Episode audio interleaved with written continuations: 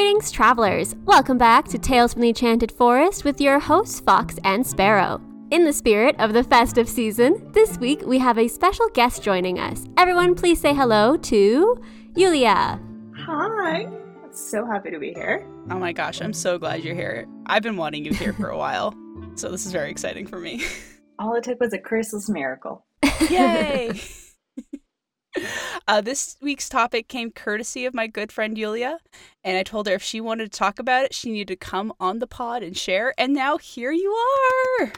Here I am, and I'm so freaking excited. So thank you again. We always love finding new people to snatch away and bring here with us. Always fun to have a new voice as well, so that the travelers are not bored of just Sparrow and I. I think I need a new name though, just to fit in. Ooh, what animal name do you want? Well, does it need to be a forest creature, or can it just be a little chaotic? Because I'm really into llamas. you could be a llama. You're a guest visiting from the Enchanted Mountains. Perfect. Kuzco? so this is our friend Llama joining us also here known today. as Kuzco. Kuzco. We will not be poisoning her, but it's never off the table. Hijinks are always around the corner. Fox, I don't think I even told you this. Uh, remember earlier this year when we covered the the Glass Mountain story? yes. That was recommended to us by Llama, i.e. Yulia, Oh. i.e. Kuzco. It was such a fun story. It was very random, but I remember it was quite fun with him turning into was it is that the one where he turned into that wild animal and he started clawing his way up the mountain at one point and it felt like a fever dream? he he killed an animal and then took the claws from it to then like get make his way up the mountain. Fever dream. Fever dream. Well, some of these stories we cover, I'm just like, what is this story? You know what? I think I think there was a lot of creativity back in the day. You know, you had nothing else to do, Right? scared of everything around you, so you just built really epic stories. I love it. Mm-hmm. And there was always that feeling of maybe this was real, but I don't know. I can't be sure. I loved it. Like in some essence, in some way, it was real, and then it probably just spiraled into the land of myth. Mm-hmm. So recently we've been starting our episodes with catching up with each other and what we're currently obsessed with. Uh, but with the holidays fast approaching, I was thinking we could go around and just talk about our favorite Christmas movie. And because you're our special guest today, uh, Cu- uh Llama Kuzco, I'm just gonna call you Kuzco. Is that okay? That's perfect. I love this. Uh, Kuzco, what is your favorite Christmas movie? Elf, without a doubt. Elf. I I watch it every year. Yeah. Will Ferrell. It's a classic. He's the Mhm. inspiration behind my December diet. Like, he's my hero. What's your December diet? Candy? Sugar. ah, okay. I love it. For me, my favorite Christmas movie is called Klaus. It's a 2019 film. It was a Netflix original, one of the few good Netflix originals. For those of you who haven't seen it, it's like the art in it is just fantastic, and it's just a really cute take on why Santa became a big deal in this really small remote village. I really loved it. So, if you like good animation, good heartwarming story, check out Klaus on Netflix. And no, Netflix is not promoting this episode. No, but I feel like that was a really good movie just because it was, I think the animation style was one of the things that I found really weird at first. But then also, I thought the concept was quite original as opposed to just doing the same, like, oh, my dad's actually Santa Claus. Have you seen this one at all, uh, Kuzco? No, I haven't, and I'm definitely looking it up right now. So, uh, the art looks really cool. It looks mm-hmm. reminiscent of um, the animations in Harry Potter when they do the um, oh, yeah, the the Tales of the Beedle yes, Bard and and stuff. Bard. Yeah. Ooh. That's a good call. I'm very into this art style. I didn't even notice that, but yeah. I think it's also a good feel good movie. And we're actually watching the Oscars that year and thinking like Mhm. that movie Klaus definitely needed to win animation, but it lost to Toy Story 4. And that was just a tragedy. Toy Story 4 was one too many. Honestly, and they want to do another, but Klaus has such a good cast, like Jason Schwartzman, Norm Macdonald, Mhm. J.K. Simmons, Joan Cusack. Rashida Jones? What is this? J.K. Simmons plays Santa. I mean, what else more could you really want from this? Oh, perfect. Okay, well, sorry, I have to hop off this call and I have a Christmas movie to watch. So we'll talk to y'all later. Well, thanks for joining us, Kuzco. Bye. we'll see you next year. We'll try No, again. no, no, please stay. Please stay. We can watch it later together. Oh my gosh, we could do that during the holidays as well, I think there's nothing cozier than good Christmas, like animated Christmas movies. right? And hot cocoa. With that said, uh, have you thought of one, um, Fox? Yes. So, because thinking back, I was trying to figure out like what did we watch around Christmas time, and I think the two that we usually watched were Home Alone and Jingle All the Way. And I don't know if you've heard of Jingle All the Way, but it was like my dad is obsessed with Arnold Schwarzenegger, and we've seen all of his movies just because my dad's always playing them. And I think this was one that my dad bought thinking that it was going to be another like actiony movie or something because he wasn't quite sure like it was, it was he just thought it was based around christmas but it would be like his other movies Mm-hmm. but it's just him being a dad and trying to get this toy that he left till the last minute for his son and it's actually quite like i it's just when i'm thinking of christmas this is a movie i think about because i remember just watching it on repeat because my dad just loved how funny it was how it was a lot more lighthearted so he could watch it around us and my mom without her being um, angry because it was usually like the movies he watched were not always age appropriate in terms of violence and gore for kids. So this was just one of the ones I remember when I'm thinking back to holidays with my family. I don't know if I've seen it recently, but I should probably try to see if it holds up. Because what I like to watch in Christmas movies and kids' movies is when you watch them as an adult, you're always like, why did I miss all these jokes that were adult themed jokes when I was a kid? Right? So that's going to be on my to do list now. Yeah, all those jokes go right over our heads. So fully agree with rewatching childhood classics. We're here for it. So, dear travelers, last year we did a TikTok series and a special episode on all of our favorite Christmas monsters, so do be sure to check that out. But for now, Kuzco, can you tell our travelers what festive folklore you wanted to discuss this week? Yes. Okay, yeah, let's get into the good stuff. Krampus. Krampus. Aside from being like super fun to say, as an Eastern European kid, I've always been so fascinated by the fact that North American kids only get Santa.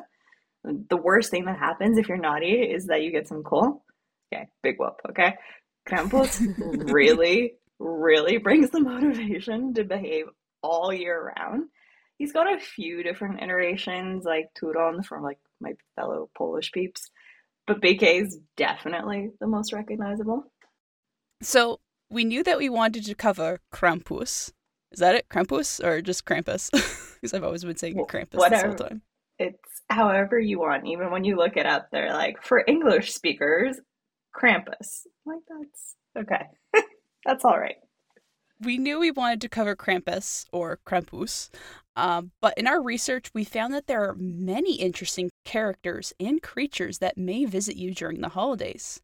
And in the spirit of Christmas, we will overschedule this episode and cover not one, but three of these fabulous festive folk. If you are looking for a deep dive on the classic Santa Claus, though, you can check out one of our previous episodes on Twas the Night Before Christmas, where we go in depth on Old St. Nick. So, gather around the cozy fire and put on your favorite holiday sweater as we tell these holiday tales. So, first, we get to talk about the one creature that inspired this episode Krampus, obviously. Kuzco, can you tell us a bit more and share your thoughts on this jolly fellow or nightmare creature? well, thank you, thank you. Um, all right, so so everyone knows Santa, right? If they don't, they check out that other episode and get the lowdown. But he's jolly, he's cheery, he gives toys to all the good kids in the world, and the naughty kids, Santa leaves a lump of coal. But according to Austrian and German folklore, bad children have much bigger things to worry about than a piece of coal. On the eve of December 5th, also known as Krampusnacht, the night before St. Nick's Day, Old St. Nick leaves presents in all the children's boots. The good children's only, though. And at the same time, another creature is out, leaving sticks of birch in the bad children's booties. But for the naughtiest of children, well, those he might just whisk away to his lair to torture or enjoy as a winter feast. So this lovely devil creature, old buddy Krampus.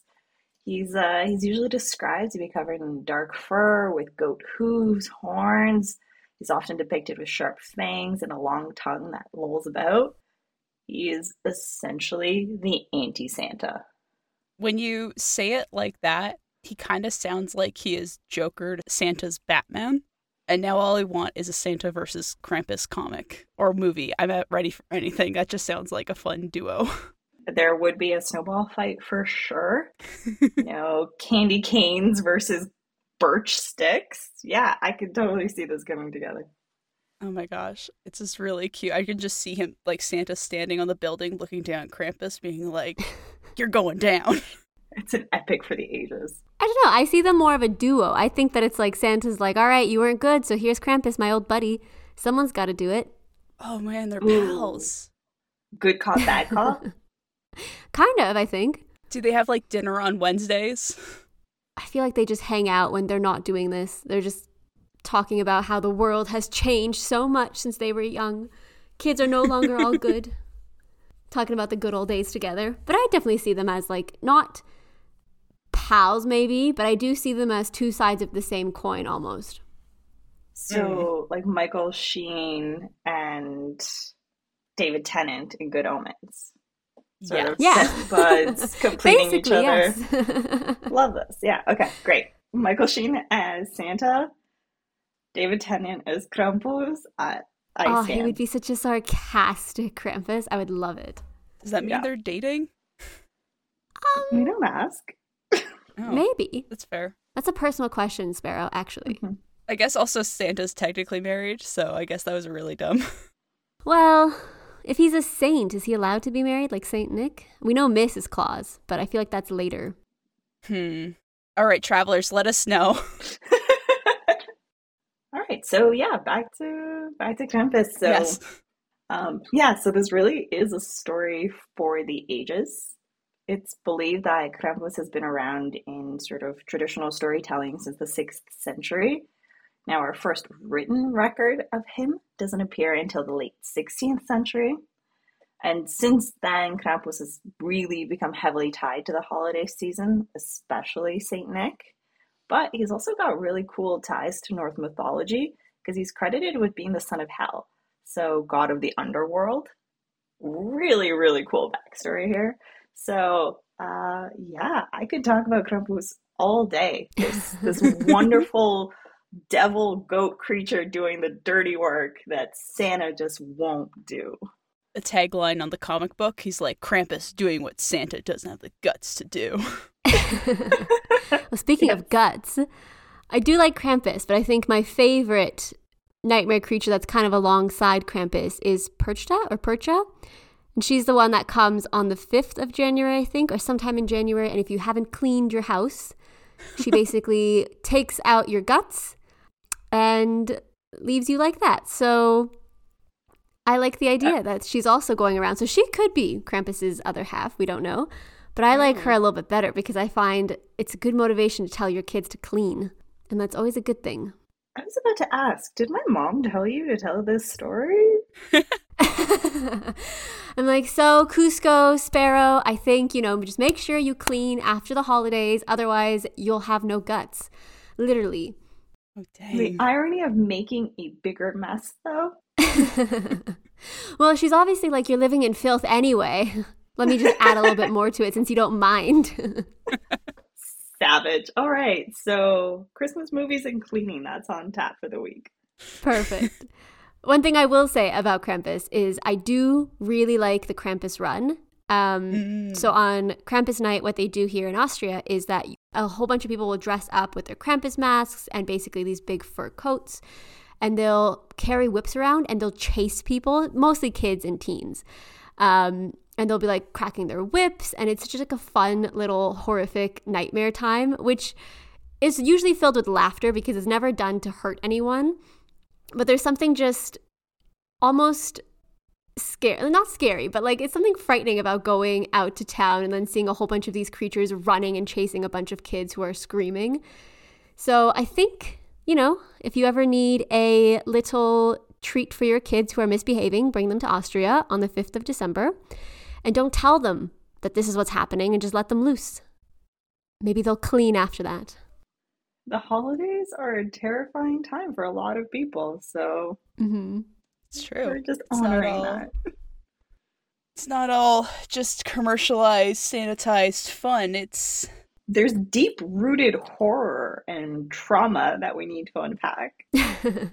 so before you can enjoy your holidays and the Advent markets, first you have to kind of unpack this. all right. So we've now know a lot about Krampus. Fox, do you have any creatures that you want to talk about besides the cleaning one? I do have another one. So, while Krampus targets only the naughty children, the Kalikantzaroi were a little bit more ambitious with their chaos. These Christmas goblins from Greek folklore and mythologies spend the majority of the year underground. There, they focus on their life goal to saw down the world tree. If you've been on this podcast before or if you've listened to us before, you know that we talk about the world tree quite often. It is a very common symbol used in various cultures around the world and is seen as kind of this connection between the heaven, the earth, and the underworld. By trying to chop down the tree from its roots, the Kalikantzaroi hope for it to collapse on the earth and wipe out all of humanity. Just your friendly goblins trying to bring about the apocalypse. So, if these little creatures are dead set on trying to bring about the end of the world, you may be wondering why they haven't succeeded yet. Surely, a couple centuries of chopping and sawing will get the job done. you would think, but apparently they're not very hard workers. um, well, every year they get quite close to succeeding, but there is always a slight snag in their plans. Between Christmas Day on December 25th and the Feast of the Epiphany on January 6th, these creatures are able to come above ground. They say that they are only able to come at this time as it's between the time when Jesus was born but not yet baptized. So, the Kalikantzaroi come up to earth and create all sorts of mischief. If you notice food going missing or items moving on their own during this time, it may be thanks to these Christmas goblins. After Epiphany, they return underground to continue their work, but it's only to find out that the tree has completely healed itself, and so they must start all over again. That just sounds so awful. Like you work so hard and then you take one week vacation and then you come back and everything is ruined. It's the tragedy of the corporate world. You try and take a holiday, but the entire time you're worried about what your fellow coworkers are doing, and the answer is apparently nothing, or reversing all of the work you have done during the year. Kuzco, can you relate to this? uh, for legal reasons. Uh, although I have now found my new excuse, you know, if food starts to go missing around the holidays, it's not me. It's the Kelly Yes. Kansai, right? Yeah. Uh, I did not eat that entire cake on my own. Of course not. No. It was the The goblins. Kalikantzaroi. Yeah. Gotta look out for them. They're they're trying to start the apocalypse here.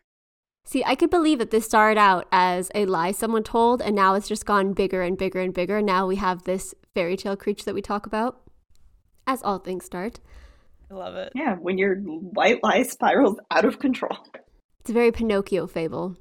As you two might have guessed, these are not exactly the brightest creatures, and it's said that they can't even count past two. One way to protect your home from them is to place a colander or a strainer on your doorstep. The creatures will be stuck in a loop of counting the holes next, never being able to get past two. Eventually, they'll get bored and they'll leave. This reminds me a lot of the kind of the Nissa. I know we've talked about them quite a bit because I love them and I'm obsessed with them. But it kind of reminds me of the Nissa and how if you don't treat them right, they can start causing lots of mischief on your kind of farm or your house and they take things, they put things in places that's inconvenient, just little tricks they play to show you that they don't really like you anymore. Um, but if you treat them well, they'll help you with the tasks of the farm, like milking the cows, and they'll help you clean up your house. So maybe a little allusion to that. But also the Yule Lads. I don't know if you guys remember the Yule Lads, or if anyone remembers the Yule Lads at all, besides me. I don't remember the Yule lads. So I definitely think you two should watch Hilda. Oh, Okay. I did watch most of Hilda. It's such a good animation. It's so cozy. Oh, it's uh, honestly, I probably will rewatch it again for Christmas because it's so Scandinavian and sweet and has so many different folklore creatures. And honestly, I like Hilda. I think she's a good character. Um, but the the show does have lots of these different creatures in it. So you have creatures like the Yule lads, the Yule cat, you have the Nissa, and even like winter foxes, trolls. So I think that's a really good show to watch, um, and probably will be my things I'm obsessed with next week when I start rewatching it. I think because now that I've mentioned it, I'm obs- I want to rewatch it again. Well, I just looked up Yule lads, and there's so many wildly specific individuals in this. So yes, I'm not gonna butcher the Icelandic language, so I'll go with the English ones. Um, but there's there's a gentleman named Stubby who is abnormally short and steals pans to eat the crusts left on them. There's the skier Gobbler, a Yule lad with an affinity for skier. And then Meat Hook, who athlete uses a hook to steal meat. These are incredible. And there's 13 of them apparently. Yeah, there's doorway sniffer, sausage sausage swiper, bowl licker. I don't remember any of the other ones, but they just like they do the weirdest things. And it's so specific. Well, did you guys know that the Yule lads had a cat? no, I did not. Perfect transition.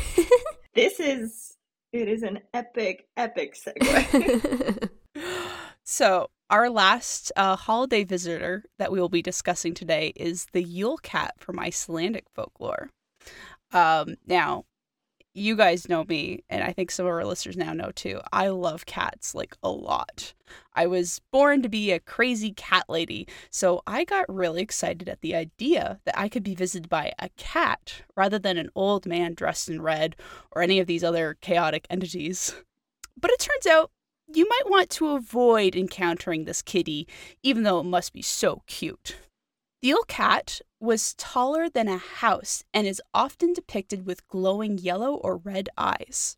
On Christmas Eve, the Yule Cat would wander from home to home to see if children had received new clothes for Christmas.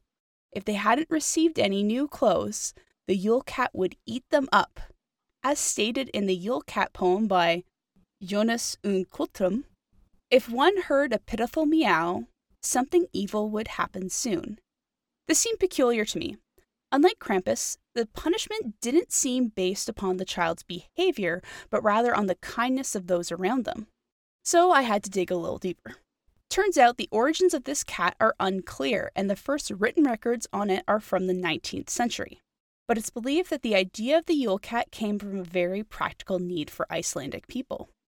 During the Middle Ages, wool became a very important export in Iceland, on top of it generally being important for their own survival. Once the autumn harvest had been complete, a household's attention would turn to preparing wool to become yarn and clothes for the wintertime. This would be everyone's responsibility, including the children. During this time, not many gifts would be exchanged, but if gifts were given, it would have been clothes.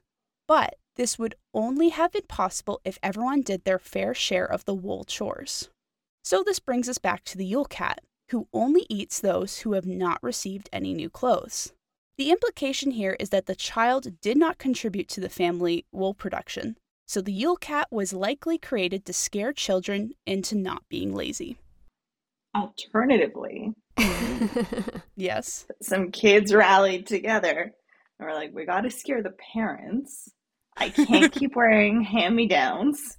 I need a new sweater. I like that alternative idea too. I like the idea that there's nothing else for the Scandinavians to do in the cold winter winter months besides making up these weird creatures. They do have some of the best creatures, let's be real. And some of the best like just random horror stories. Although I guess the the cold, dark, long winters does lend itself to nightmares and mystery and stuff like that. So it does make sense. But can you imagine if you just looked outside your like two story home and like looked out the top window and then saw just like a pair of cat eyes staring at you like at eye level? I mean, like, dang. That sounds like your dream. That sounds like your It dream. does. You just get to hop out onto a giant cat. Right? And just make sure you have new clothes and it will leave you alone. Well, it won't eat you at least. Can I just have like one sock and maybe you'll have to come see me to just just check out to make sure it's legit and then I could like hug it and be like I got the sock it's cool we're cool but like let me hug you I know like Halloween is usually the time when a lot of different podcasts and people start talking about monsters and creatures like that, but I really like that we always focus on the monsters. When we talk about Christmas, it just seems like a nice change. Instead of being all festive and fun, we talk about devils and demons and crazy creatures that will eat you alive if you get the wrong gift or if you don't clean your house. It's a nice break from the festive spirit. Yeah, welcome to being Eastern European. well, thank you. We're excited to be here. Thank you so much for recommending this uh, Krampus episode because I think instead we would have done something a little bit more Scandinavian. But instead, we get to terrify our viewers, which is always very fun. That is my gift. it's a wonderful gift. The gift that keeps on giving. Exactly. So the takeaway here is, you know, be nice so Krampus doesn't come for you and eat you. Be wary of shenanigans happening. Um, the little Christmas goblins might come. And make sure you get clothes. Like, and if grandma gives you that like knitted sweater that you don't want, just say thank you because she prevented you from getting eaten by a cat. Oh. So, and also clean your house because yes. what was the other creature again that might come for uh, you? Perchta or Percha. She'll take your guts out. This is the this is the takeaways, and we're here to share all of that to protect y'all travelers today. the basic notes. Kuzco, thank you so much for joining us. Thank you so much for humoring me and my desire to spread a little bit of Christmas chaos. If you want to hear more from us and find out what our next tale will be, you can always find us in the most reliable place, which is our website, talesfromenchanted Otherwise, we are on pretty much every social media account. So we have Twitter, Instagram, X, we have Bluesky, Mastodon, TikTok at Tales Forest. Or if you're a little bit more old school like Sparrow, you can email us at talesfromenchanted at gmail.com. We'd love to hear your questions, comments, and suggestions, so if you have anything to share, please don't hesitate to reach out. And remember, there's always a place for you in the festive Enchanted Forest.